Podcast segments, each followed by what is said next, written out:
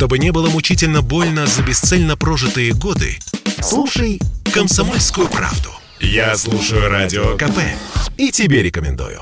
Почти 30 тысяч человек заболели коронавирусом в России за последние сутки, сообщил Оперштаб, и это только зарегистрированные случаи. Всего за минувшую неделю их число выросло на треть по сравнению с последними семью днями новогодних праздников. Одновременно пополняется список областей, затронутых новым штаммом омикрон. Каждый день по одному-два региона. Накануне 15 случаев омикрона зафиксировали в Псковской области и 4 в Свердловской. Ранее по несколько случаев омикрона было выявлено в Бурятии, Хакасии и Челябинской Московской области. Также в списке Красноярск. Новый штамм омикрон по сравнению с уже известными достаточно легкий и может быть предвестником конца пандемии. Такое мнение часто озвучивается в соцсетях и прессе, но большинство специалистов уверены, расслабляться все еще рано, особенно в период, когда показатели заболеваемости коронавирусом снова растут. Вот как прокомментировал ситуацию для Радио КП вирусолог Сергей Нетесов.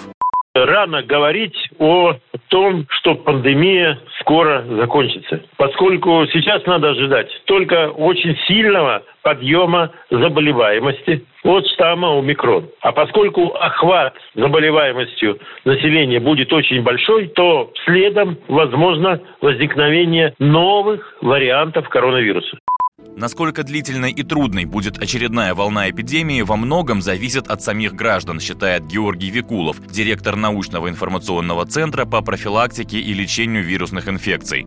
По опыту предыдущих волн а, требуется 4-6 недель, не меньше, для стабилизации ситуации при выполнении определенных действий с противоэпидемических мероприятий. Выполнять рекомендации Минздрава и Роспотребнадзора, пользовать респираторы второй степени защиты N95 и FTP2, соответственно, консультироваться со своим лечащим врачом о наличии факторов риска тяжелого течения COVID-19, ну и, соответственно, избегать скопления людей, скученности, особенно в непроветриваемых помещениях. Ну, то есть все меры не только коллективные, но и индивидуальной профилактики, которая возможна.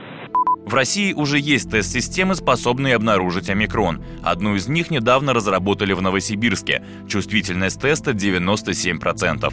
Василий Кондрашов, Радио КП.